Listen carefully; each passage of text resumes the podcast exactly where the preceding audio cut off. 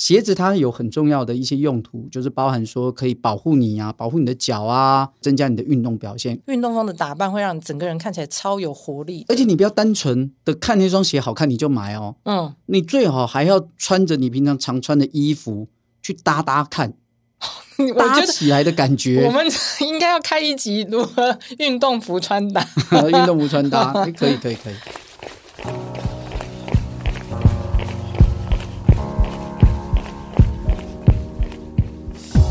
跑步是为了看见更多风景和改变，跑步是为了感受更多平静和愉悦。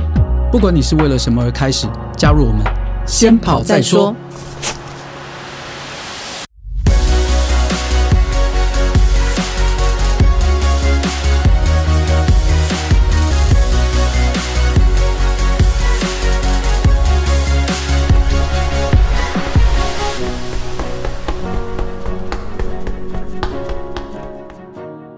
嗨，大家好，我是大未来。大家好，我是叶校长。嗨，校长，疫情在家有没有乱买东西？嗯，这个人是你吧？我看你脸书，觉得你最近很厉害，好像买了不少，而且还帮忙团购椅子。这个哦，说真的，疫情在家就是在那边随便乱买。感觉蛮疗愈的。你买了什么？我们正大就有个爱买团嘛，然后就大家就各种的团购，我就买了什么吃的、喝的啊、椅子啊什么的都在买。然后，但是最重要的，我买了一个连我自己都觉得讶异的东西，以前根本不会想要买的东西。什么东西？就是麦克风、监听耳机，还有麦克风架。我买这做什么？是视讯会议要用吗？我跟你讲，这个我还没那么认真。视讯上课我还没那么认真。跟各位听众朋友报告，其实这一集节目已经是我们录第二次了，真的录第二次。因为上次录的时候录完，竟然回去发现档案根本不见了，所以我们整个就白录了。所以我们后来想一想，决定了，干脆就自己买器材，然后在家里有机会的话，就是自己用自己的器材录，这样子也不用说大老远再跑来市中心再来录。就是有发生一些事情，就会 push 我们去做另外一件事。人类也都是这样在进步的。哦，你还真会讲。那我问你，那你有没有买什么东西？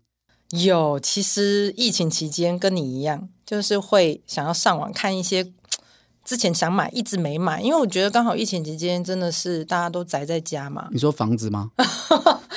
房子也是要看呐、啊。好，我跟你说，我买了一双鞋子啊，真的。嗯，跑步的鞋子啊，跑步的鞋子，跑鞋。嗯，因为之前大家都建议我说，哎，大概你跑到一个程度，可以晋升一双，拥有一双跑步的比赛的战鞋。嗯，嗯，我买了一双 Two Percent。哎呦，这终于往这个高阶款迈进了。对，好贵哦，哦，哦，真的，真的，真的。那 Nike 靠这些几 percent 几 percent，真的赚了海削了一顿。还敢说我从小看着你们买，大概两三年前，他们就一双一双一直买，而且每次箱根鞋一出来，他就请人家从日本代购。哎呀。这个真的是，这是邪恶的深渊呢、啊。鞋子的鞋，真的邪恶的深渊。哎，那待会来我们讲到鞋子，对，今天就来聊鞋子。好，鞋子很重要，这个超级重要，超级重要。嗯，好看很重要。呃，就就是如果你要选一双鞋的话，最重要的，最重要就是一定要好看，不好看的不可以穿，再好也不要买。哦。这是大未来的哲学，真的要一定要自己看得顺眼的，好看最重要。对啊，我觉得鞋子买了就是要穿，对，那它除了舒适，外观也很重要。嗯，嗯，那尤其是像现在人，就是现在应该讲说有一股运动风，对，有时候运动风的打扮会让整个人看起来超有活力。而且你不要单纯的看那双鞋好看你就买哦，嗯，你最好还要穿着你平常常穿的衣服去搭搭看。搭起来的感觉，我们应该要开一集如何运动服穿搭。运动服穿搭，可以，可以，可以。好，那但是除了好看这一点之外呢，我想鞋子它有很重要的一些用途，就是包含说可以保护你啊，保护你的脚啊，可以校正你的一些呃身体上的一些一些条件啊，脚底的一些角度啊，以及还有增加你的运动表现。刚像刚才我们讲的。呃，two percent，嗯，像呃，他从 Nike 从 four percent 开始到 next percent 到后面的 Alpha Fly，这样一路演进过来，它的这个厚底碳纤鞋，它的确大大的也增加了呃这个运动员的表现，使得很多的长跑运动员就决定要穿他的鞋，甚至他的鞋犯规到有一阵子，世界田径委员会还在讨论说，比赛的时候可不可以穿这双鞋？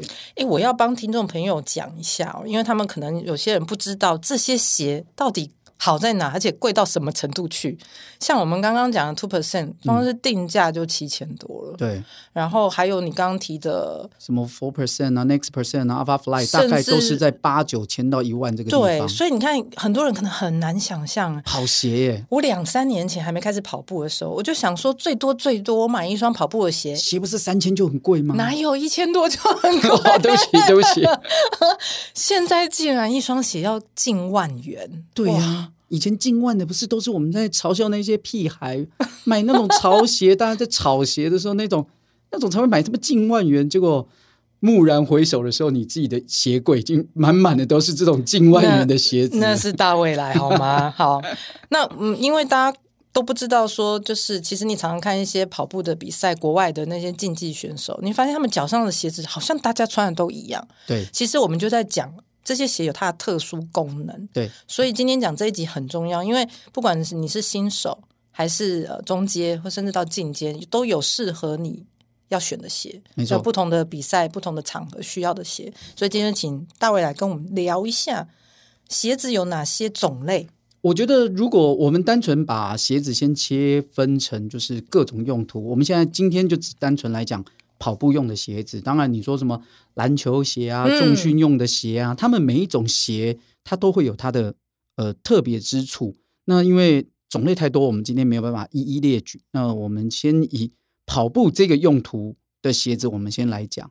那像日本的慢跑鞋最有名的牌子，其中一个是叫亚瑟士。嗯，亚瑟士呢，它在分类里头呢，它把鞋子分成三个种类，分别是慢跑鞋、长跑鞋。马拉松鞋，那这三个种类呢，就是依照你的速度，依照你的训练类型去做区分。嗯，所以假设说你是一个呃刚跑步不久的人，那他会建议你买慢跑鞋。嗯，那如果你已经是跑一个大概可以跑在十公里、二十公里，呃，也也也还都能跑，然后跑在大概五六分速，诶，他可能建议你买长跑鞋。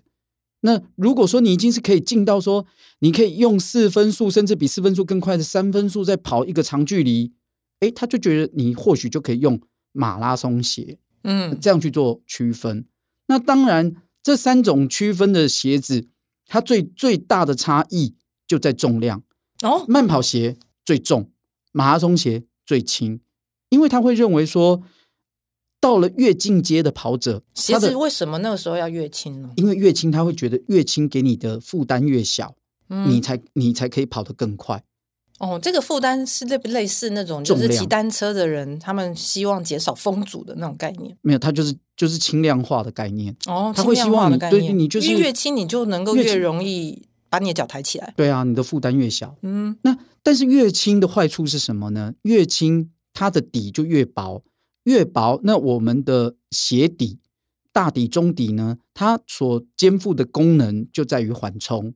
那如果你要薄，那你就会失去缓冲的功能。那失去缓冲，有可能你的脚啊、小腿啊，就会比较吃比较多的力气。那当然，所以他会希望说是一个比较有经验的跑者。对啊，而且也许他，他小腿比较有力气了嘛。对，他的肌肉构造都已经可以承受这种冲击，他们才可以有那个资格选择比较薄的鞋子。了解。对，那通常呢，比较轻的鞋子，它大概有一个缺点，除了贵的这个缺点之外，还有一个缺点就是它也会比较不耐磨。哦，那就穿不久哎。对，所以一般来说，像。呃，亚瑟士他们的鞋子，如果你是归类在马拉松鞋这个等级的话，除了贵之外，他也会跟你说，这双鞋子呢，平常不要常常穿。难怪我看到很多同学学长姐都是，呃，平常在团练的时候带一种鞋，穿一双训练鞋。对，比赛的时候就穿比赛的鞋，战鞋。就是那些刚刚你说的，他可能真的也只有比赛的时候拿出来抄，他比较适合。对对对，好，所以这个就是。以鞋子的分类来说，可以依照你的跑步的速度、你的经验来去选择适合的鞋子。嗯、那我们再讲一讲，刚才因为已经有讲到鞋子的它的下面就是接触地面的这个部分，嗯，哦，是负责缓冲。嗯、那我们就顺便来讲讲鞋子的结构。鞋子的结构其实很简单，也无外乎就是鞋面、鞋带、鞋垫，然后中底、大底，嗯，这些地方。那我们常看到的鞋子的外观呢，那就是鞋面。那鞋面呢，它可能有一些是，例如说编织网布啊、三明治网布啊、TPU 啊这种，它去做一些塑形，让它的鞋子有个外形在，然后。鞋带呢，就会呃是一个呃常常改变的地方。那其实到了最后，大家还是喜欢用传统的鞋带。哦，你是指还有别种鞋带吗？有啊，有的以以前有很很多种发展哦，像有一个快扣系统叫 BOA，这种 BOA 它就是用旋转的钮，用线把鞋子束紧。哦，好酷哦！对，像现在高尔夫球鞋啊，或者说篮球鞋都会有这样的构造，因为它转比较快。缺点是什么？缺点就是那个机构，第一个比较贵，然后第二个它也比较容易故障，故障了之后它就不能锁紧，那这样子也很麻烦。其实我觉得鞋带这件事情，因为我自己嗯，每次跑步啊，就常常掉鞋带。对，那时候我就会一直在想说，为什么这鞋带那么容易掉？是因为材质问题吗？对，第一个是材质的问题。当然，有的鞋带哈，鞋带它的种类也蛮多种，有的是比较扁的，嗯，那有的是比较圆的圆柱状的。哪一种比较好呢？呃，形状上当然是扁的，其实比较不会松脱；圆柱状的比较有机会。那但是它还关系到你的表面，它有的表面上的处理会比较滑一点。那所以这种也会它的摩擦力比较小，它也可能因为绑会容易松脱。好。那所以，我们既然今天讲到鞋带松脱这个问题，其实我觉得跑步的人都很讨厌跑一跑的时候，就鞋带突然掉啦，然后感觉鞋带在那边踢，而且都不是你的，你发现都是旁边人跟你说：“哎、欸，你鞋带掉 了。啊”这么钝啊？没有，真的不是。我跟你跑一跑不会觉得踢到鞋带？就算你自己知道掉了，可是你不想停下来把鞋带啊，还得改变动作，很累，然后还要重新起步，很累真的。所以旁边旁人跟你说：“啊，鞋带掉。”你就想，我知道。可是我现在就是不想绑，不要提醒我，我没有瞎，我看得到。那到底要用什么方式让鞋带不会掉？我跟你讲，那所以我们就要先了解到底为什么鞋带掉了。其实有一个呃科学的节目有做过研究调查，就是说鞋带会松脱最主要的原因是因为摇晃。哦，因为不断的在摇晃，你在跑动，它就在摇晃。对，你只要减少它的摇晃，它就比较不会松脱。所以这个节目的结论是我们只要减少摇晃。那我们怎么去减少我们的鞋带摇晃呢？最简单的，把你鞋带绑好之后，把它全部把它塞到你的其他鞋子的其他地方，例如说塞在前面的鞋带下面啊，塞在旁边啊，都可以。总之就是不要让它在那边晃，嗯，这样就比较不会松脱。我知道有人会打死结，有人会打死结，或打两个结都可以。当然这样子都。比较不会松脱啊，但是你如果打的那么紧，等一下你就已经跑很累了。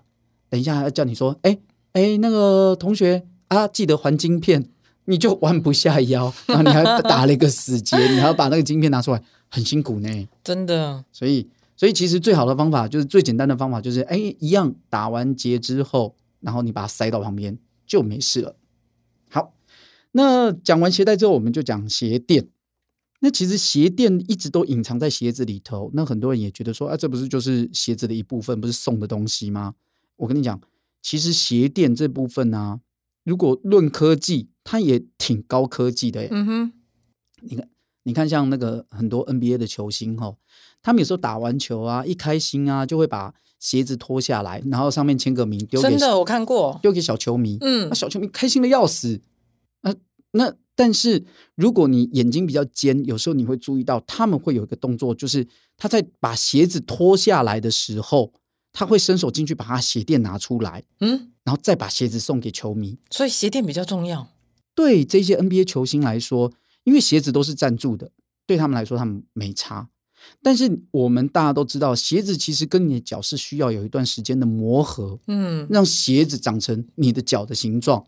那既然他这个赞助有可能，他每一场他都是一甚至一双以上是新的哦，他可能上半场一节他就穿一双，一节他就穿一双。哦，原来是这样，所以他就只要一直换鞋垫就好。所以他其实鞋子一直在换，但他其实鞋垫没换，嗯，他的鞋垫是特别为他的脚型量身定做，最符合他脚形状的东西，所以他只要呃鞋子一直换，只要鞋垫不换，他穿进去的感觉就会很类似。但是我们一般人其实很难去注意到这个鞋垫的差异耶。是，其实如果说你愿意的话，当然也都市面上有那种科学鞋垫，一个鞋垫一双可能就八九千一万，它就是你要去那边量身定做，依照你的脚型量身定做。但是的确哦，穿上去之后，你的运动表现会有明显的提升，因为你在稳定性就会比较好。那我们一般的。嗯，入门的人是不是想说，你只要穿进去，觉得跟你的脚型比较符合，对就可以了？所以其实这个我们就看我，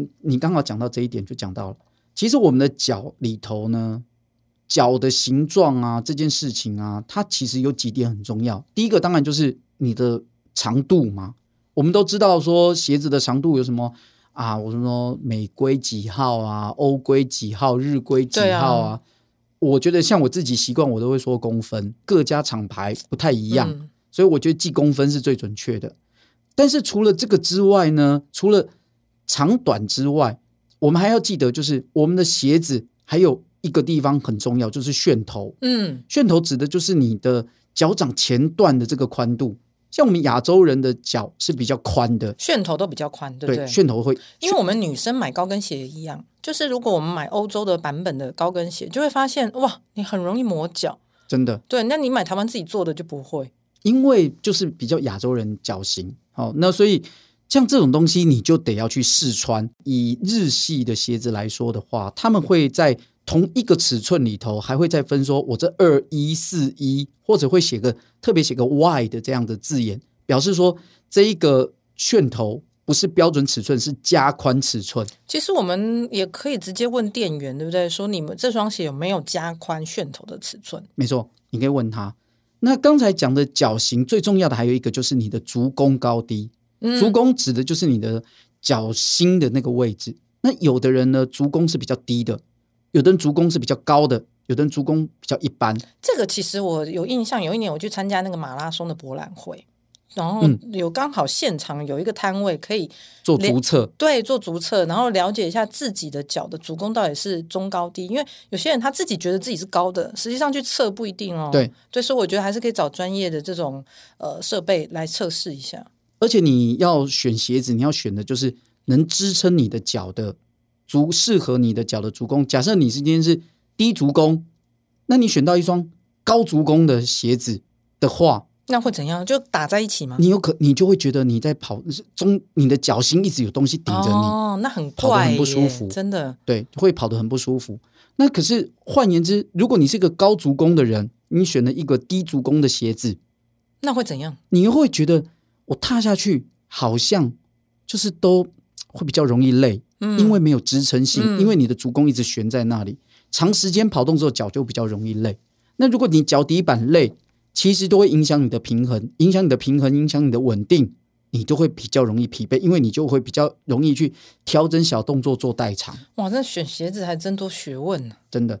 那接下来就是像呃中底啊，哦，就像我们刚才有讲的这个，就是我们的鞋底，对不对？呃，鞋底鞋底最靠近地面那个叫大底，鞋底最靠近地面的是大底，然后中间还夹了一层叫中底。中底，哦、中底就是我们看得到，看不到的，呃，看看其实也看得到，就是那一层呃，在鞋底上面那一层厚厚的就叫中底。嗯、那中底像我们呃刚才有讲到的，像 Two Percent 啊，嗯，像你买的 Two Percent 啊，或者是像 Nike 讲的这些厚底碳纤鞋，像什么。呃，Four percent 啊，Next percent 啊，然后 Alpha Fly 啊，这一些这一些厚底指的底就指的是中底，它是厚的中底。嗯，然后而且它在中底中间跟那个鞋垫中间，它夹了一层碳碳碳纤板哦，来去帮助你回弹。嗯，那中底很多厂商在中底这边是他们一个鞋子的一个比较大的科技，像呃 Adidas 他们就是用那种呃 Ultra Boost 的这种 TPU。去做它的中底发泡中底是哦，对我听就是店员常会说是泡棉吗？还是发泡中底？对对对，发泡、嗯、对，就是就类似的东西，像泡棉啊，像 Nike 的常常使用是泡棉。那像呃 UA 他们都会用什么 EVA 发泡，就这些东西就是那种你你给它一个力量，它会变形。接接下来之后，它又会回弹，把你弹回去。这算是一种避震效果吗？对，嗯，它就是一种避震。所以其实我们在跑步的时候，很在意的就是那个避震效果好不好？对，可以保护你的脚。是，嗯。但是这个哦，我们岔题讲一下，就是，所以这个在过去八九年来，其实有一派的理论叫做赤足跑。嗯，不穿鞋子。对。其实我 bare feet 跑，在路上还是有看到有人真是光着脚丫丫在跑，是因为他会认为说这种这种赤足跑的理论认为说你的脚底有二十七个骨头去组成，它是最好的避震器。如果你太依赖你的鞋子的避震功能，会使得你的跑姿不正确，使你的脚失去了避震功能。嗯，那你就会变成说，因为我的脚鞋子可以保护我，所以让我都很用脚跟跑也没有关系。可是，等你如果说你自己试着赤足跑的时候，就是没有穿鞋子的跑，你你其实是不敢用脚跟去跑，因为我跟你说，我真的在操场曾经试过，就是光着脚丫跑，因为跑完一段时间之后脚很热，然后就把鞋子脱了，就想说，哎，操场的 PU 很舒服啊，跑跑看。呃，我发现一定要用脚掌去跑，因为你用脚掌才能够有弹力，自然而然，对，然后你一定会缩小步幅去跑。对，然后但是跑其实跑不久，因为很快你就会感觉到你的小腿后面非常的酸。所以在这个赤足跑在流行的时候，有一个牌子应然而生，就是 Vibram 的五指鞋 Five Fingers。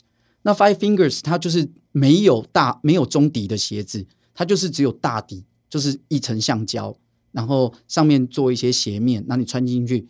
它只是保护你的脚不会被那些小石头穿刺到受伤，感觉上很像我们在穿歪拖跑哎、呃，哦，歪拖还歪拖还是还比较有歪拖这种有对这种很有避震哎，这种塑胶射出的这种很有避震哎，它那个几乎是没有，所以很多买 Five Fingers 的人，他都会告诉你说，第一天拿到不要太兴奋，不要跑太远。因为马上就会特别酸。我，我记得八九年前，我那时候就去 Amazon，就去订了一双回台湾。哦，真的？对，那时候还没有进台湾，那就就就想说炫哦，我就买一双那个回来试试看。结果呢？一买回来之后，我回去我就马上跑去跑了，跑了七八公里吧。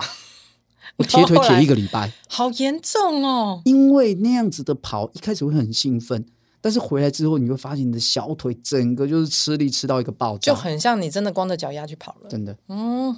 对，所以中底呢，这个是鞋子现在鞋各各家鞋厂一个最高最高的这个科技。那他们也喜现在喜欢做厚底的，前后有落差，哦，就是有一个高低，让你可以在自然落地的时候就可以自然有这个角度让你推继续往前推，后面高前面低这样子。然后接下来就是像大底，大底大部分的大底呢，会最喜欢用的就是橡胶，因为它比较便宜。然后，而且它的耐磨性就会比较好。像我们看 Adidas 的鞋子，马牌，对，它就马牌，它都会特别在大底下面就会写马牌 Continental，嗯，就是就是那个我们轮胎，嗯，对，那个轮胎那个牌子 Continental 那个马牌。那它主要也就因为马牌，他们就做轮胎，所以你意思是说，我们买的这双，比如说我那个 Adidas 的 Boston，对。底就是这个马牌的底，它其实比较耐磨哦，因为它跟就汽车的那个轮胎是一样的。它就是告诉我说：“哎，你看，我是跟橡胶大厂合作的，嗯、所以当然我的鞋底是比较耐磨的。但是耐磨的缺点就是重，所以也就是说像，像、嗯、像 Next Percent 啊这一种高阶款的，它可能就会减少使用，对，它会减少使用橡胶。”因为他不想增加重量，嗯，那他就失去了耐磨性，所以像这种鞋子，他就会告诉你，哎，我们这双鞋啊，只能穿四公四百公里哦，哦，六百公里哦，就只能穿这样，因为他他判断说，你大概跑在一般的铺装道路，就是柏油路，你如果跑个四五百公里，它可能已经会有明显的磨损，导致你的角度会跑掉。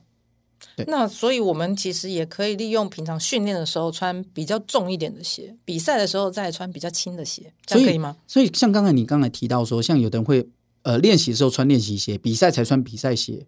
通常练习鞋跟比赛鞋大部分的最大差异也都是，就是重量，也都是在大底。嗯，练习鞋大概都会选择是橡胶的大底，所以它就会比较重。那当然也比较耐操，当然了，它一双穿两三两三千公里也没问题啊。哦，好，两三千公里，对，都啊一个啊，因为它这个橡胶之所以好用，就是因为它真的是耐磨程度就是远胜于其他材质。嗯，了解。对，好，那接下来我们就讲，那我们怎么挑一双鞋子？我认为，首先呢，你要挑到一个适合的尺寸。那适合的尺寸怎么挑呢？其实我分享一个经验给大家哈。当你去鞋店想挑一双鞋子的时候，你鞋子套进去，首先你要把自己的脚跟顶到地面，所以你要稍微脚尖翘起来，让自己的脚跟是顶到后面的。哦，所以你意思是说我站姿有点后倾，让呃前面就翘脚尖，翘脚尖，然后脚跟就可以完全顶到最后，顶到那双鞋的最后。最后，好，这个时候你去摸一下你的大拇指，距离前面脚尖还有多远？起码要多少？大概有一个指节以上。哪一根指头的指节？呃，你最大的那一个 大拇指嘛，大拇指差不多，大拇指那个指节差不多留一个大拇指。为什么呢？因为其实我们在跑步的时候，它除了要一些预留的空间之外，我们的跑也因为呃血液循环的关系，因为疲劳的关系，你的脚底会在运动一段时间之后会越来越肿胀。真的，我觉得这个肿胀跑到最后，整个脚呢就觉得发热，在肿胀。如果这个肿胀常常会导致你的脚就变大，如果你的鞋子选太刚好。再加上你可能落足的时候，你的呃，例如说你的鞋带并没有绑得非常牢固的话，脚尖就会去顶到鞋子。我跟你讲，不用多，你跑一万步就顶一万下。哇，那很痛哎！你如果跑马拉松，你可能要跑三万步，你这个顶顶顶，就虽然一下都小小力，顶两万下回去，最后就 OK 了吧？你就准备淤血。哇，好严重！所以鞋子呢，千万要记得，一定要给自己。预留一些空间，但其实我们去买鞋的时候，店员都会提醒你这件事。可是其实大家都会忽略一些小细节，嗯，因为你可能站的时候没有特别把脚完全往后靠，对，然后也没有预留说，其实因为有些左右脚不一样大，你知道吗？所以你可能呃左脚嗯右脚比较大，然后你就觉得啊这样可能还好，但是其实。有可能到时候就像你讲的，跑没多久之后，整个肿起来，就直接顶到前面。因为我们现在买鞋子没办法两脚分开买，嗯，所以你要迁就你比较大的那一只脚，比较大的那一只脚，你要让它起码那一只脚能舒服。那可能或许你比较小的那一只脚就会这一双鞋子对你来说就大双一点点。那但是我想那个差异还好啦，嗯，哦啊，那试穿的时候你要脚趾稍微动一下，看五根脚趾头有没有办法是完全的伸展。而不是是被牢牢的绑死。如果被牢牢绑死，有可能你选到的这种太小，楦头也太紧。嗯，对。好，那如果说这样子的话，接下来你就可以去哪里买？像有一些鞋款，像我们刚才讲的这些什么高阶款的 Next Percent 啊，这种高阶款，他们常常都只会在专卖店卖，哦、直营店，而且是旗舰店，直营店，嗯、就 Nike 直营店，他们才会在那边卖。那可是，如果你不是很说，我一定要这一种的，那其实一般的大型连锁，像摩曼顿啊，嗯，这一种就就就可以买哦，尚志啊这种连锁，你就可以去那边看。而且其实种类蛮多的，我也蛮常在那里买鞋的。呃，常常像最近也都有一些折扣嘛，很多折扣。最近因为疫情，对，连 Nike 都在折扣，真的。对啊，所以大家可以趁这个时候赶快好好来挑一下鞋。或者是说到像一些电商的网站，嗯，但是那个一定要试穿呢。对，所以其实我觉得你可以去试穿了之后，你到电商的网站买也可。嗯，因为电商的网站其实它的挑选寄货都很方便。像我推荐一个网站叫 ACS 的跨运动，你可以搜寻 ACS 跨运动，他们的网站就有很多鞋款可以选。那你可以在上面挑有货没货，其实因为都是全全部的统计。所以他不会说啊，去了没有货，你在上面就可以看到有货就写有货，所以你是可以很一目了然的去看很多种的鞋子，因为很多的实体店面其实它也没办法有所有的鞋子。哦，对，这个也蛮常出现这种问题，就是你到一个门市其实都扑空，对，因为可能没有这个款式或者尺寸其实已经不全了。对，所以这个也是一个麻烦的地方，尤其现在疫情期间大家不想出去，那我觉得你就可以到像 ACS 跨运动这一种。呃，购鞋的网站去那边看，然后去那边挑选。好，那所以买鞋这件事情最重要的还是还是要说的，就是一定要试穿，一定要试穿，真的一定要试穿。你有穿过了，不要看人家穿的帅，看这双有名，你就去买了。尤其不要看大卫来穿的帅，因为他常常啊 有一双鞋买来只穿一次，就说其实这双鞋不适合我，像 呃，跑感不适合，不是说外形不适合，因为外形好看他才会买。你看像 Next Percent，我就穿的很喜欢，我就你应该不止一双吧，我就买了很多双。嗯，可是后来 Alpha Fly 出来。我也买了香根色，我也买了。然后后来他发现根本不适合他。我我穿了大概五公里吧，五公里而已，我就把它放在那边了。哦，我可以卖给另外一些蜈蚣朋友这样子。对，重点就是一定要试穿啊，真的要试穿啊。而且其实也不用有品牌迷思，因为每一家出的每一个款式，你都去尝试，而且每一年都会改款。是啊，对，所以其实有时候，呃，就好像刚刚说的那个 Two Percent，其实。之前它好像是鞋面的材质有点改了，有些人就不习惯了。对，所以每一双鞋每一次的改款，你一定都要试穿。真的，真的，我觉得还是试穿是最稳妥的啦。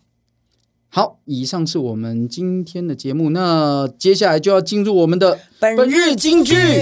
今天的金句是：限制你的不是你的年龄，是你的心。哇，这句感觉很热血，尤其对我们这种中年人来说啊。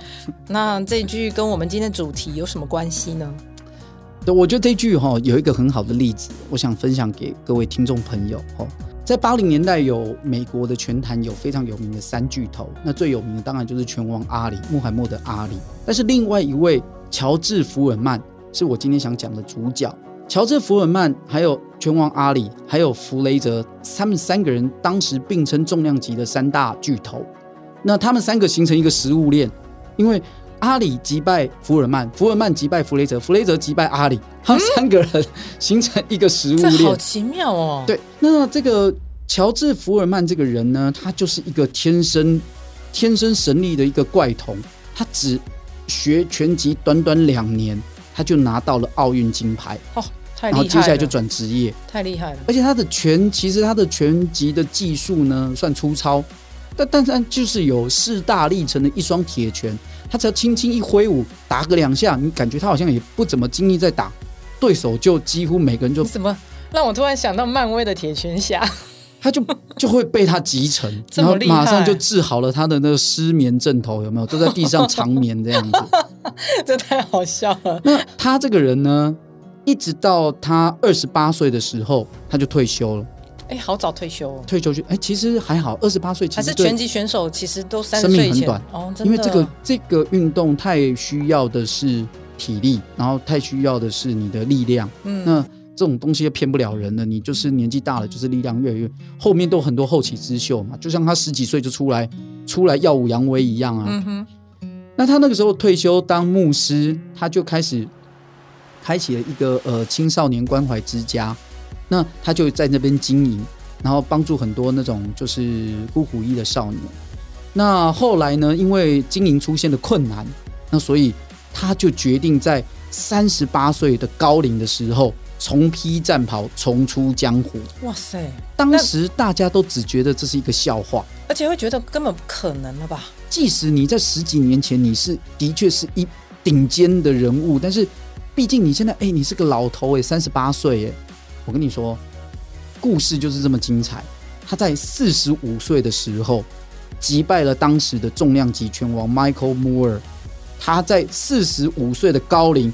第二次拿下重量级冠军，好夸张哦！他成为拳王的这个年纪，至今为止也是史上最老的重量级拳王。四十五岁，而且应该是唯一了吧？唯一，到现在还没有人，没有人那个这么老的还在打，而且还能把人家干掉。所以，所以就是回到我们这一句，就是说，真的能够限制你的，不是你的年龄，而是你的心。你有多想要战胜这一场比赛？真的，你就有机会成功。好，以上是我们今天的先跑再说，那我们下次见了，拜拜，拜拜。